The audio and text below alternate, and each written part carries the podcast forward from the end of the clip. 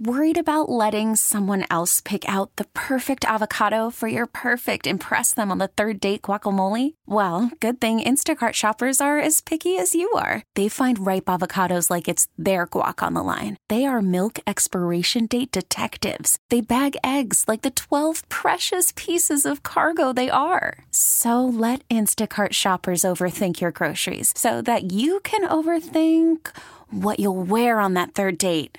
Download the Instacart app to get free delivery on your first three orders while supplies last. Minimum $10 per order, additional term supply. This episode is brought to you by Progressive Insurance. Whether you love true crime or comedy, celebrity interviews or news, you call the shots on what's in your podcast queue. And guess what?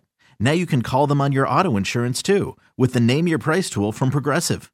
It works just the way it sounds. You tell Progressive how much you want to pay for car insurance, and they'll show you coverage options that fit your budget. Get your quote today at progressive.com to join the over 28 million drivers who trust Progressive. Progressive Casualty Insurance Company and Affiliates. Price and coverage match limited by state law. Oh, and we're coming to you live from the Rocket Mortgage Studios. Rocket Mortgage giving away millions during Super Bowl 55 with the Rocket Mortgage Super Bowl Square Sweepstakes. See rules and enter for free today at rocketmortgagesquares.com. I still have the Rams. I still I want to take the Bills so bad. Connor, could you talk me into taking the Bills? Josh Allen's been great, Ken. He's He been has, great. man. Offense is awesome. Uh, I Great offensive take the line. Bills. I want to take the Bills so bad. It doesn't matter if I'm right or wrong about this stuff. Does anybody care? Does anybody really care? I want to take the Bills so damn bad. God, I can taste it. They're going to have some fans in there. They had fans last week. It's a good. Did you ever see Buffalo 66? Mom's a big Bills fan. Very crazy movie, man. Very crazy. Christina Ricci's in it.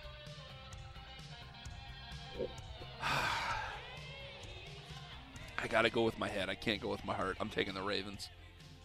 Straight up. I don't know what the spreads are, but I'm, I'm taking the Ravens straight up. 855-2124 CBS 855-2124-227.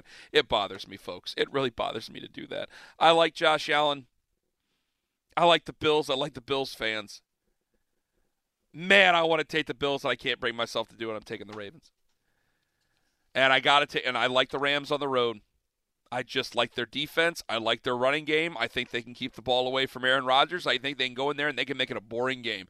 It, the the way that they're built, they're built like a they're built like a cold weather Midwestern team. They're built like the Packers should be. Like Aaron Rodgers with the Rams would be amazing. They're built like the Packers should be. Defense is better. Running game, I like the run game better. You got an hour to talk me into it, Packer fan. You haven't done it yet. I'll listen to you. 855-2124 CBS 855-2124-227. I I like Wisconsin as much as anybody, but man, I can't I can't find myself taking the Packers here.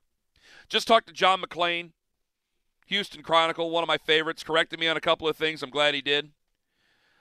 Uh, we talked about the J.J. Watt thing and whether or not J.J. Watt, whether he'd want to be traded or he'd ask to be traded to go play with his brother T.J. Watt or anything of that nature.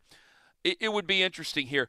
What got me, though, I start to wonder about Big Ben and I start to think maybe Mike Tomlin. And I may get killed for this, but I'm going to have to throw it out there. Do I wonder, is it true that maybe Mike Tomlin might need a divorce from Ben Roethlisberger? Because last year's Steelers, who were 8 and 8, mind you, last year's Steelers stick out so strongly to me, don't they? And don't they to you?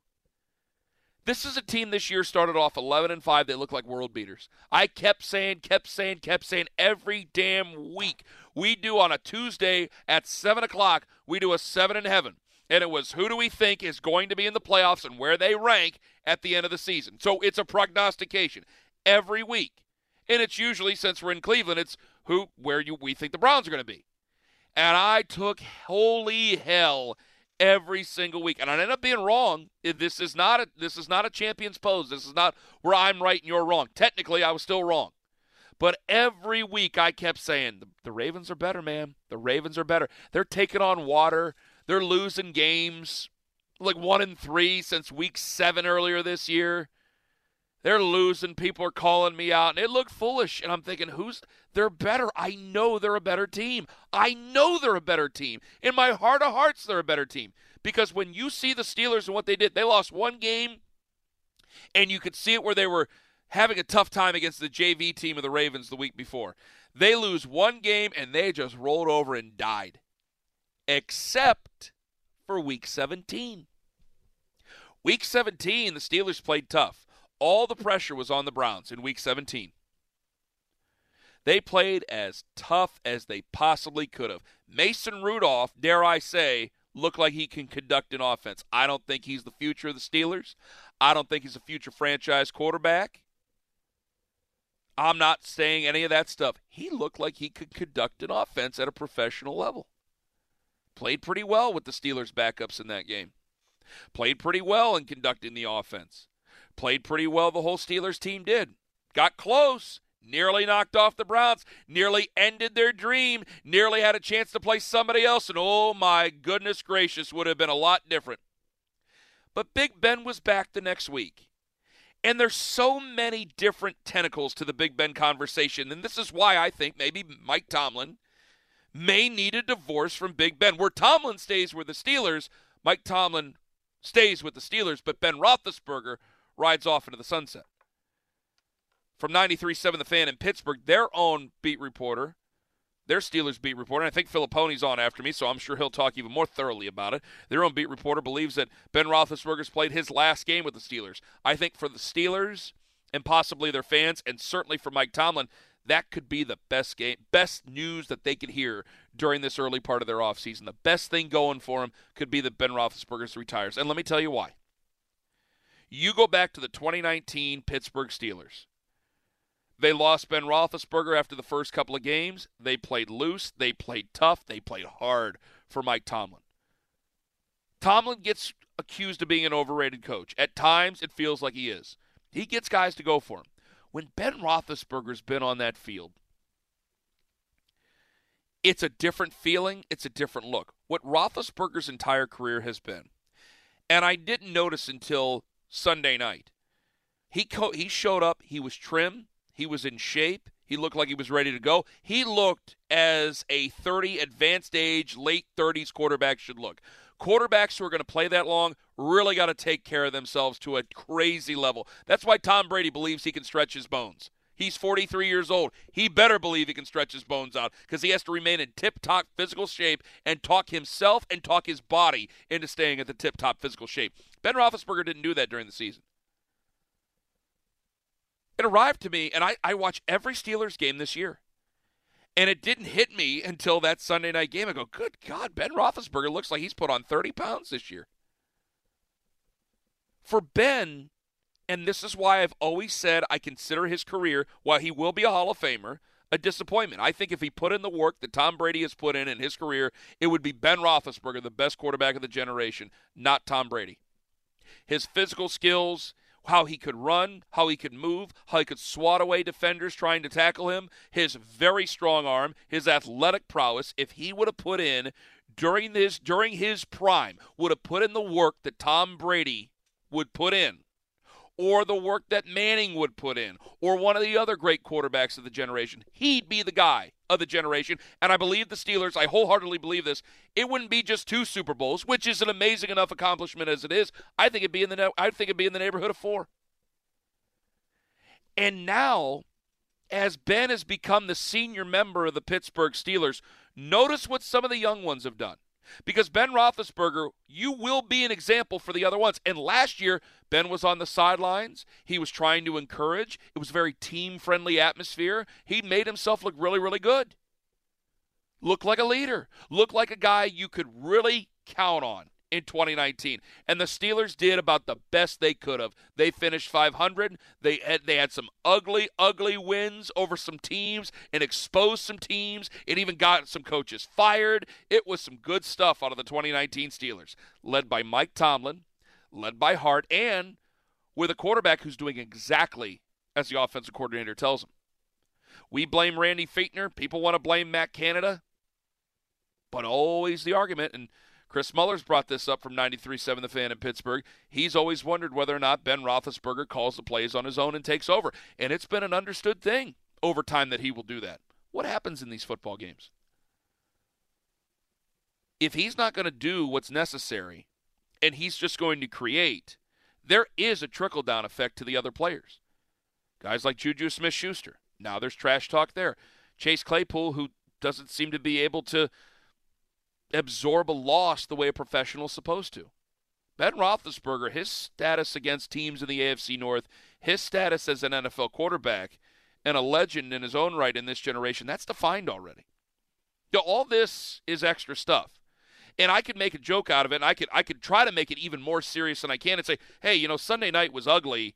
I don't know if you want to stretch that out over 16 games. I don't think you want to take Ben Roethlisberger's career and turn it into a Richard Petty fan appreciation tour at the end of it, where you're just kind of riding around and going through the motions, but you're not really that competitive, and it looks a little bit sad at the end, but they get to see you one last time. I don't know if you really want to do it that way.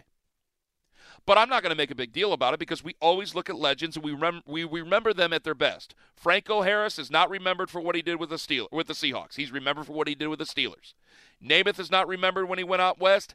Unitas is not remembered for what he did when he went out west. We don't remember Jerry Rice trying to hold on to a roster spot in Seattle, in Denver. We remember him with the San Francisco 49ers. Legends are always remembered for their zenith, not at the end. And it would be the same with Ben Roethlisberger. And it would be better. You could bring back Ben Roethlisberger and you could put that together, and you would probably have a stretched out version because it did start after that Week Seven win against Tennessee, where Ben Roethlisberger decided to go rogue with a great big lead, and things started to change, and Tennessee nearly came back and got him. You can take what happened Sunday and you can stretch it out over 16 games, and you could make an NFL season look like one of the biggest slogs you've ever been through if you're a Steeler fan. But you'd get to say goodbye, and you know for sure because Ben Roethlisberger has proven he had that chance last year. He's not running it back to where he was physically before. As a supporter, as a basically an assistant coach last year, he was great in those roles. And they had some success. And it showed how good Mike Tomlin can really be. Mason Rudolph probably isn't your future. You can see how it goes with him. I'm not going to advocate losing. I'm not going to advocate tanking. The the Pittsburgh Steelers are one of those organizations. I don't think it'll allow themselves to do it. I don't think they would allow it.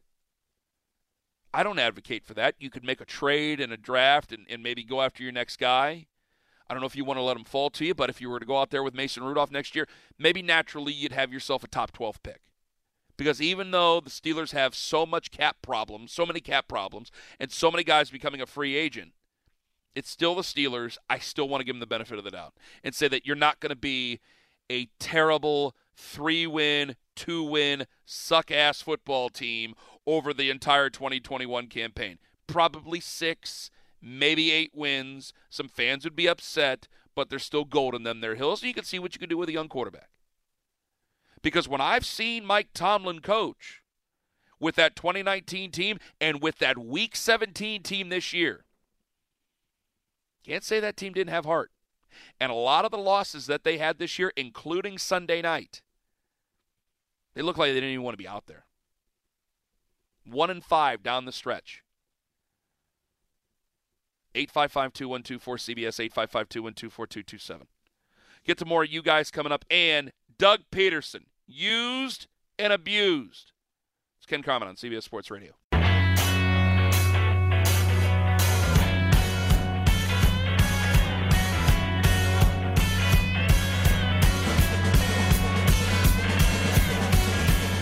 You're listening to Ken Carman.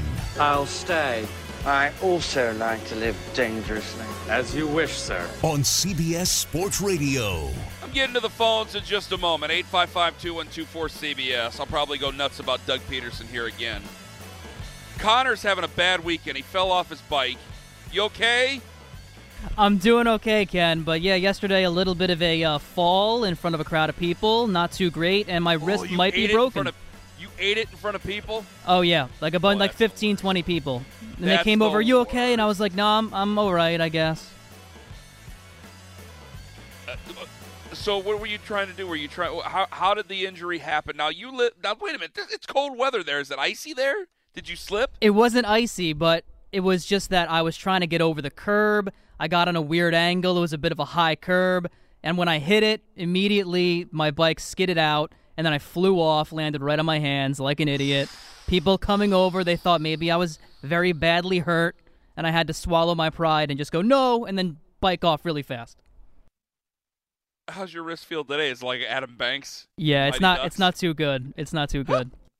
I'm glad you're okay. I mean, I'm well. You know, I know your ankle's messed up, but I'm glad. You know, I'm glad you didn't have any other serious injuries. You're 26. You you're riding your bike, huh? 26. I'm a big bike guy. It's like What my favorite is exercise. Is I- it like a mountain bike? Is it a speed bike? Do you have like an old mongoose? It's like, Like a a little trick bike? combo between like a mountain bike and a bit of a speed bike. And it's new. Yeah. I got it for uh, the holidays, and now oh my! I was afraid I was gonna break it. I picked it, picked it back up. It still rode pretty well, but I was afraid that the whole thing was gonna be broken because I slammed it on the ground. You poor bastard. You want to know the? I, I'll make you feel better. I'll tell you the story. of The fattest thing. Eh. One of the top five fattest things that have ever happened to me. You ready? Yeah. when I was a kid, I was uh, I got a moped. I got a moped when I was 13. So this would have been earlier than that. Uh, by the way, I wanted to get one of those old Harley shirts that said, "If you can read this, the you know what fell off," and ride around on my moped because I just thought it would be hilarious to see some really fat kid in Perry Township, Ohio, riding around with a, on a moped with one of those shirts on. My dad would not allow me to get it. Either way, one of the fattest things I've ever done. I was riding my bicycle. I had this old. I went through a period of like three years where I had like 10 different bikes. I had my original bike, and that broke, and then I just kept going through all these different bicycles. And I rode my mom's bike at one point. Then I rode this other, like, it was like a Kathy Ireland bike, but it looked like a guy's bike, even though it was also a woman's bike. Then I basically found like a Debo beach cruiser, right? I'll never forget this. So I'm leaving. I had to I had to deliver a set of newspapers to a retirement home every day. And they got like 14, 15 papers, like half my route, right? And I'm leaving and I'm and I'm riding away. It's cold weather. I remember I was wearing a Adidas jacket. And the thing was expensive and my mom got it for me for it had to be Christmas. And the weather's bad outside, but the weather had nothing to do with it. I'm on my bike and I'm standing up, Connor, and I'm trying to get some speed. As I'm pedaling, I swear to you, one of the pedals, or excuse me, one of the bars that hold the pedal, not the pedal, not the pedal, like on the apparatus that turns, one of the arms broke. One of the arms broke. Oh no. So I go down, I fall on my fellas, and my gut falls over the handlebars. And there was a spot where there used to be like a a ringer, like a ching ching ching ching ringer, and it wasn't there anymore. But there was like this one like sharp piece of it still sticking up, and I basically stabbed myself in the gut. I fall over the front of the bicycle. Bicycle goes back over top of me and basically throws itself away from the accident. Instead of the person being thrown, the bicycle was thrown, right? and I'm just laid out, and I, I'm, I'm sitting in my chair right now, and I, I still remember this. I'm looking up, it's a gray sky. I am getting ready to ride into a, a, a trailer park community.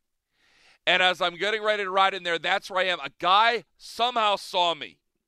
He comes out of his trailer and he's like, Hey, brother, you okay? And I'm just looking into the sky and I am just in this serious pain. And I look at him, I go, Is my coat ripped? And he's like, Nah, brother, you look good. And I go, That's the only thing that matters. My mom is going to kill me if I rip this coat. And he started laughing. He's like, "Hey man, you want to come inside?" I'm like, "No, I don't want to come inside." And I just got the pedal and I got the bike and I walked the rest of my newspaper route with the bike. And you want to talk about one of the all-time pains in the ass, Connor. It was a pain in the ass to ride the bike. It was a pain in my not even ride the bike to, to walk the bike. It was a pain in my ass to walk the bike. It was a pain in my fellas to fall on the bike. It was a pain in my gut because I absolutely drew blood on my gut from the ring thing. And that's the walk of shame walking away. What do you say? You can't say Just- anything. You just walk away with, with think- shame. You think about the guy who had to be standing there on his porch looking at this fat kid walking an old beach cruiser type bicycle, holding onto his newspapers, contemplating if things are going this badly right now at the age of 11, how much worse is the rest of his life going to get? Something to think about, Connor. that makes me feel a little bit better. one of the all-time fattest things that have ever happened to me. And my dad, who is a my dad looks like Mr. Burns from The Simpsons now, but my dad has always been thin, has always been trim, and would look like a mini Hulk Hogan at one point. And I'll never forget the look of just like how. Thi- it's it's like made of iron. How did this thing break, son? How did this thing break? So yeah, there's a lot of um, there's a lot of self-loathing from the ba- from the old days back then. That wasn't your fault, though, Ken. That's faulty bike production. That's, That's- not your fault. That's that's a that's a chubby 11-year-old who probably or 12-year-old who probably should have known better. Oh god. Does it make you feel better about yourself though? It does. It does. It makes me feel like you know it happens to to the, to the best of us, and you just got to move past it and forget No. about it. Now I'm thinking about all the other fat things I used to do. Some of that stuff I'm not going to say on air. I can't say the one I can't say on air. I'll tell you off the air. The one is so fat and embarrassing. It is so embarrassing. I can't tell you on the air. You'll think differently. 855-212-4CBS. How angry was I about Doug Pederson earlier today? Scale of 1 to 10 there, Connor. That was about a ten. That you couldn't get you couldn't get past it. I don't like doing rage radio all the time. I don't. I think that it's easy to take fake outrage or to t- to tell fake outrage. I do not like, even though outrage sells. I don't like to be outraged too often. I'm actually, I think, outraged about the Doug Pederson scenario. I want to play a clip. This is from earlier today on NFL Network, I believe. Michael Robinson on NFL Today on the Carson Wentz scenario. Go. I'm just gonna say what every barbershop and every uh, you know everybody at work uh, in their offices are talking about, right? This looks like the Philadelphia Eagles chose Carson Wentz and told the coach to go kick rocks, right? Um, at some point, right? If your if your if your franchise quarterback can't handle any competition around him, what makes you think he's gonna be he's truly the face of your franchise? Why does everything has to be perfect for Carson Wentz and you got to make all these adjustments for Carson Wentz? You let a lot of good players go out of the door because of Carson Wentz, yet he played like he did last year. So at the end of the day, and I'm gonna keep saying it, at some point the Philadelphia Eagles will have to move on from Carson Wentz. That's Michael Robinson, NFL Network. Michael Robinson is dead on. I got some harsh truths to tell Eagles fans, and it doesn't make me feel good to tell you. And you probably agree. You maybe you should agree. What I thought happened a couple of weeks ago, I, I was one of the people, and I, I I know that you guys were all excited about your draft pick going from nine to six. If you're that excited about going from the number nine overall pick to the number six overall pick because you think you need that pick that badly, then you might need to have a problem at the general manager spot. Because if that guy can't pick somebody good at nine and you have to go to six, I don't think you can pick a guy good at six. I don't think it's worth it. That's a Howie Roseman issue.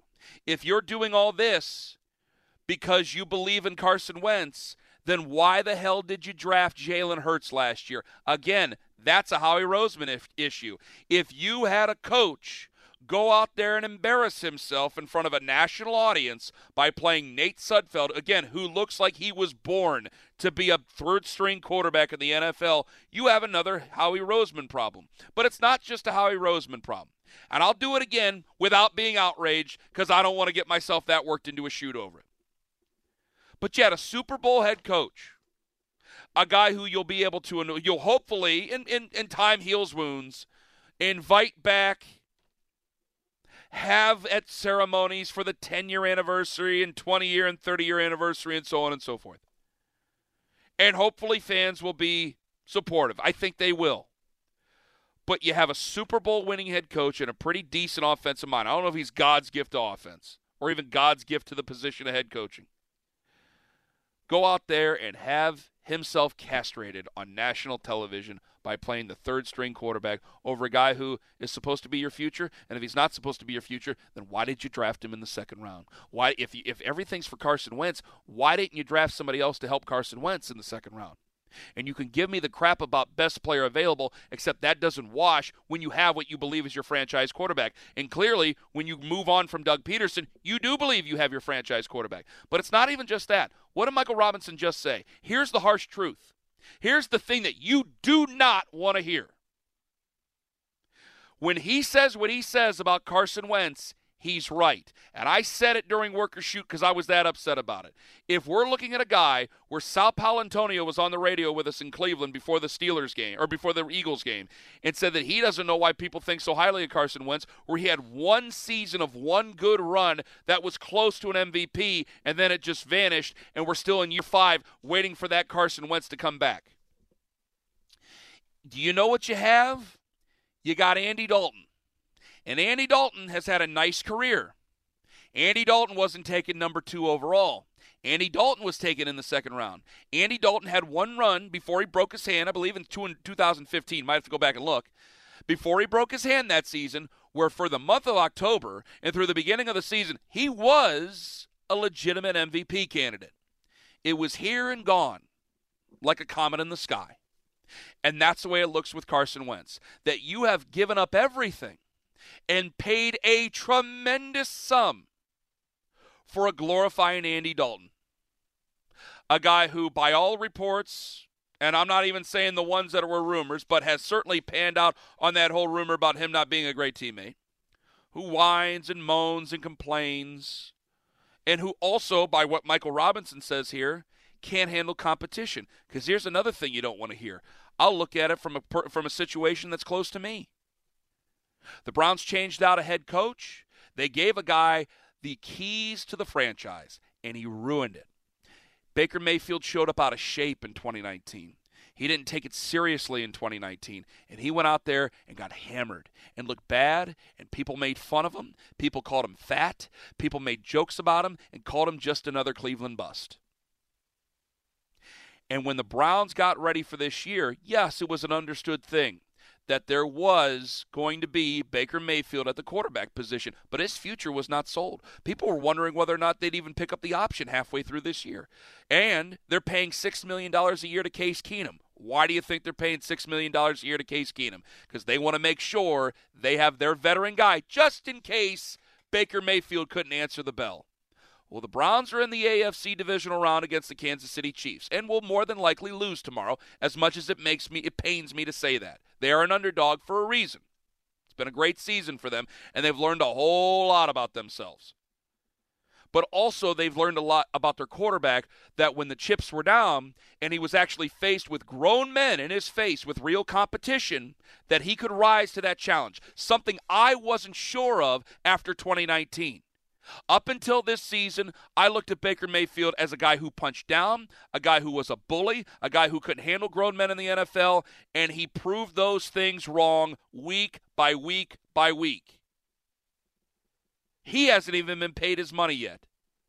Your guy, on the other hand, can't handle that competition. Jalen Hurts, who's a second round pick, doesn't want to be around it, doesn't want to have that handle, doesn't want to have a relationship with Doug Pederson. You may hate what I'm saying, you know it's the truth. You can throw as many Doug Pedersons as you want to under the bus. I don't think it's going to change a damn thing about Carson Wentz. 855 212 cbs 855 212 4227. Up next, it's just like you and your spouse when your neighbor moves. It's the same thing going through Nick Saban's head. It's Ken Carman on CBS Sports Radio. Right now, it's the latest sports update with Marco Belletti.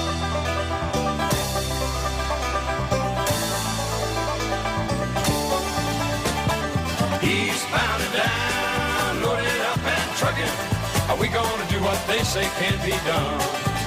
We've got a long way to go and a short time to get there. I'm eastbound, just watch no bandit run. You're listening to Ken Carman on CBS Sports Radio. Speak now, forever hold your peace. 855 212 cbs 855 212 4227. I knew I'd get some Eagle fans coming after me. Hey, you know, I know it's tough for you to hear the truth. And I'm getting the Baker Mayfield stuff. Guys, it's not just, it is a situation that's close to me because I'm based here, but also, you know, it's true. He answered the bell this year. He's played better. Statistically, for in, in some of the advanced stats, it looks different, but yards per attempt, touchdowns are there. They're winning football games. The other guy has much larger physical gifts and has done nothing with them. You got one guy in one city, they bend over backwards for him, they offer him a significant amount of money, they give him a significant amount of money, they'll fire coaches over him. And then you got another guy in another city, and I'm not talking about Baker, I'm talking about Deshaun Watson, who, oh, okay, we'll take away a little bit of a running game, but we'll take away your we'll take away your number one wide receiver, we'll take away a couple of offensive linemen, take away some of that defense, have Bill O'Brien just make crazy trades, give you no picks to be able to help out, and all right, you go out there and you win us football games. That doesn't seem right to anybody. You want to, hey, you want to make Carson Wentz out to be that guy, you go right on ahead. But we're doing five years. And so if you're looking back to that one year where he was, he was really good. It was an MVP type season. But I'm still waiting for that to come around. And again, why are you drafting Jalen Hurts in the second round? Because Jalen Hurts showed a little bit. Why are you drafting him in the second round if you're still going to go with Carson Wentz? 855-212-4CBS. It's it, it's just nonsensical. And it falls on the shoulders of Carson Wentz. On the very fragile shoulders of Carson Wentz. With the fragile ego of Carson Wentz. I got to get to Connor though. This is a strong, strong conversation here. Because I, I want to. You're a Jets fan, right? Right, Connor? I am. New York Jets. This, this is actually going to lead into something I'm going to say about Nick Saban here in just a minute. You have no idea, do you? But it's going to lead me right to it, baby. You're a big Jets fan. And I was saying, how do you feel about Robert Saleh la la la la la la being your new head coach? And what was your thoughts? So I like Robert Saleh. and I think you know a lot of people have been talking about the fact that he's in great shape. Like he's he's really in great shape. And they say the same thing about Dan Campbell, who might get hired by the Lions. He's jacked. He's in great shape. So my opinion on that, and people can laugh at me all they want. I'm laughing. Being Snickering. jacked or in really like ridiculous shape to where you're really built is not a good thing if you're a head coach. Because if you're spending all that time in the weight room, then you're not spending nearly enough time in the film room.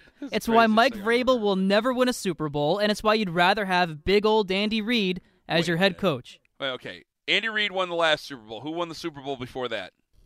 Uh, that Bill Belichick? Bill Belichick. Bill There's not been one Wait, head wait, coach. hold on, hold on. Now, Bill Belichick isn't jacked, all right? Bill Belichick tries to keep himself in decent shape. He's just older now, man. He's in his late 60s. But he, but you ask anybody, Bill Belichick wears the garbage bag suit and rides the bike like three hours a day. Bill Belichick will get his sweat going. That guy has, he's got good stamina. That sounded very weird to say. Bill Belichick is still in good. Now, you can work out and watch tape at the same time. Bill Belichick's famous for that. Connor, I, I think you're not looking at this the right way. For most NFL coaches, and I, you know what? We're going down this road. I don't care to hell with it. For most head coaches out there, it goes south.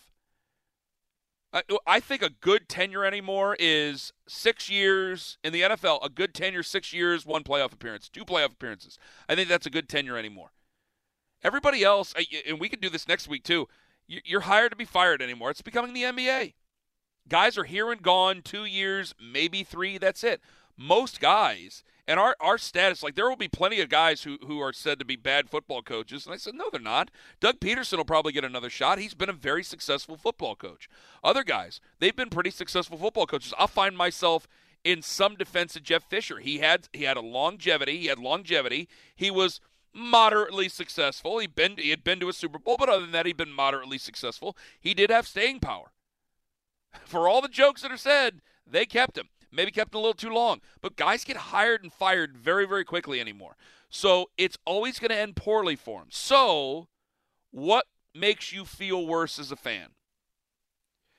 You look down on the sidelines, things aren't going your way, you know that it's not going to finish out well for your head coach. Would you rather look to the sidelines and see a chunky boy like me looking not as good, looking not as strong, or would you rather look on the sidelines and see a guy like Robert Saleh? Would you rather look on the sidelines and see a guy like Sean McVay? Sean McVay's in good shape. You say he's not like jacked or anything. Sean McVay's in good shape. They're in good shape. Because I'll tell you this as a person who is frequently compared to Chris Farley, Chris Farley did a lot of physical comedy. And you know why? There's a lot of things moving there. You get what I'm pointing out here, Connor? I do, but so there's you automatic hold on as a as a heavy person there is a predisposition to people thinking that you are disheveled and that you don't have control over things. It doesn't do you any favors as a head coach. It do, you know damn well it doesn't. You know all the jokes about Andy Reid before he finally punched the ticket.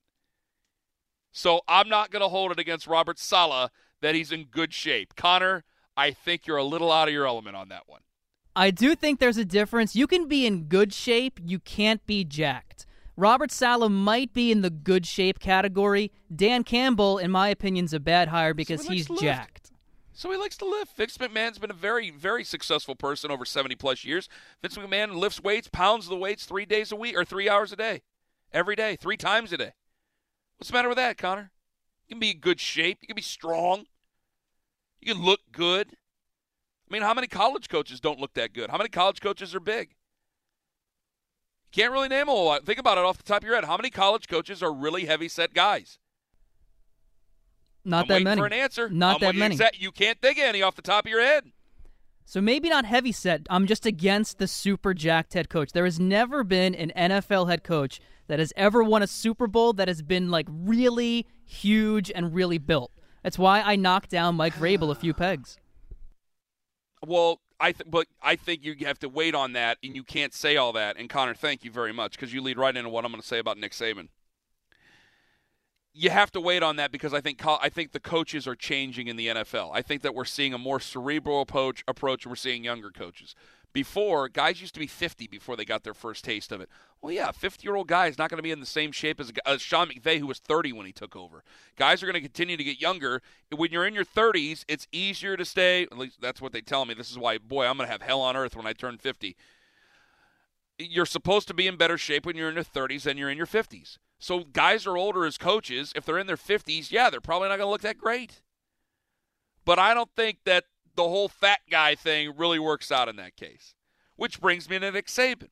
How does Nick Saban compare with any of this? Well, I'll tell you. When Urban Meyer went to the NFL this week, Nick Saban, who's a legend and is the greatest college football coach of all time, I think we're willing to say that now.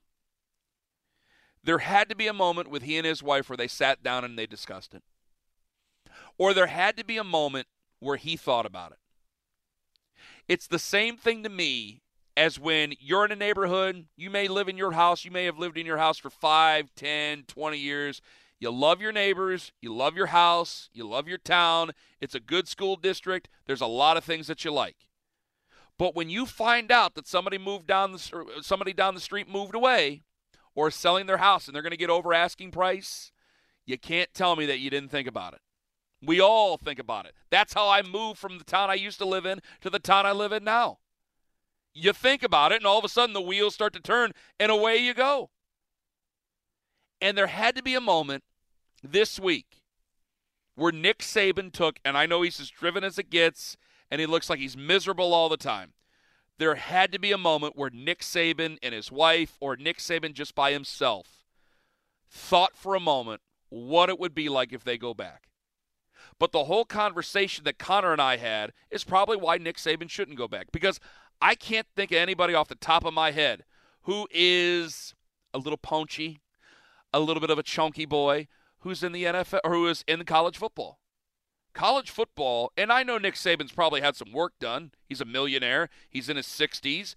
I don't think that naturally, yeah, you're going to look you're I think that he would probably have the jowls of Bill Belichick had he not got work done. But college football keeps these guys young. Nick Saban, 69 years old. Hell, he looks better than what he did when he was coaching at Michigan State 30 years ago when he was in his 40s, when he was in his early 40s. He looks better now. The money's there, the lifestyle's there. You're dealing with young people. You're known as an educator because you're a state employee. So there might be some class that he teaches that I don't know about off the top of my head. It keeps you young. In the NFL, and Urban Meyer's going to find this out, really, because he's heard the stories. It's not like he's going in and he doesn't know this, but it grinds you. And you might not be on a plane every day, and you might not be flying to different cities and different towns and meeting with mom and dad and aunts and uncles and all this other stuff, but it's a grind. And in the NFL, there's just less time because there's so much more paranoia. So much more paranoia of what the other guy's doing, what the other team's doing. That's why coaches hold stuff back in football games, and we can't believe that they do it. Or they'll show things in certain football games just to put something on tape that their next opponent might spend an extra 15 minutes on that instead of eh, spending an extra 15 minutes on something that you're really going to use. And Urban Meyer's as paranoid as it gets, just like Nick Saban would be. And in college football, especially at that level, Nick Saban, while yes, is miserable during a lot of his life because he's a very competitive person, probably sleeps a hell of a lot better at night at Alabama than he ever would back in the NFL. I think he's thought about it. Absolutely, he's thought about it. He knows that there's one blemish in his career, and while it may not very well be his thought because the Dolphins didn't want to go after Drew Brees or whatever the story is, there is one blemish in his career, and it's that to a lot of people, they just feel he fizzled out in the NFL. He's a competitive guy, and that bothers him. But to what Connor said, how many NFL football coaches can you look at and you go, oh boy, the years have been rough on that guy.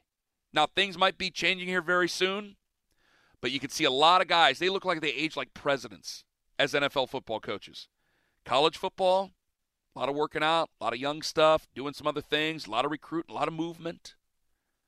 Keeps you young. And for a guy like Nick Saban, who now at 69 years old has done the whole thing in the NFL before, did the Miami thing, Alabama, he's done college, he's done pro, he's done it all. I think he's living a pretty nice lifestyle. He's probably really liking it.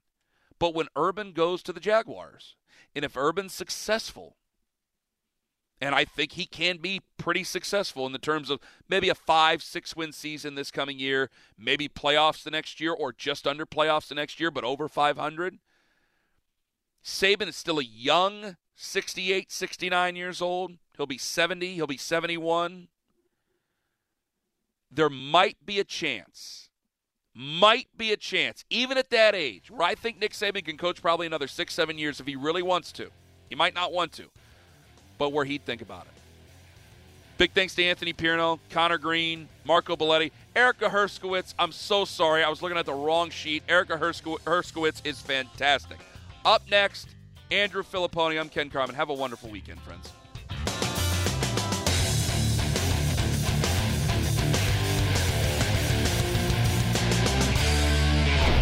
This episode is brought to you by Progressive Insurance. Whether you love true crime or comedy, celebrity interviews or news, you call the shots on what's in your podcast queue. And guess what? Now you can call them on your auto insurance too with the Name Your Price tool from Progressive. It works just the way it sounds. You tell Progressive how much you want to pay for car insurance, and they'll show you coverage options that fit your budget. Get your quote today at progressive.com to join the over 28 million drivers who trust Progressive.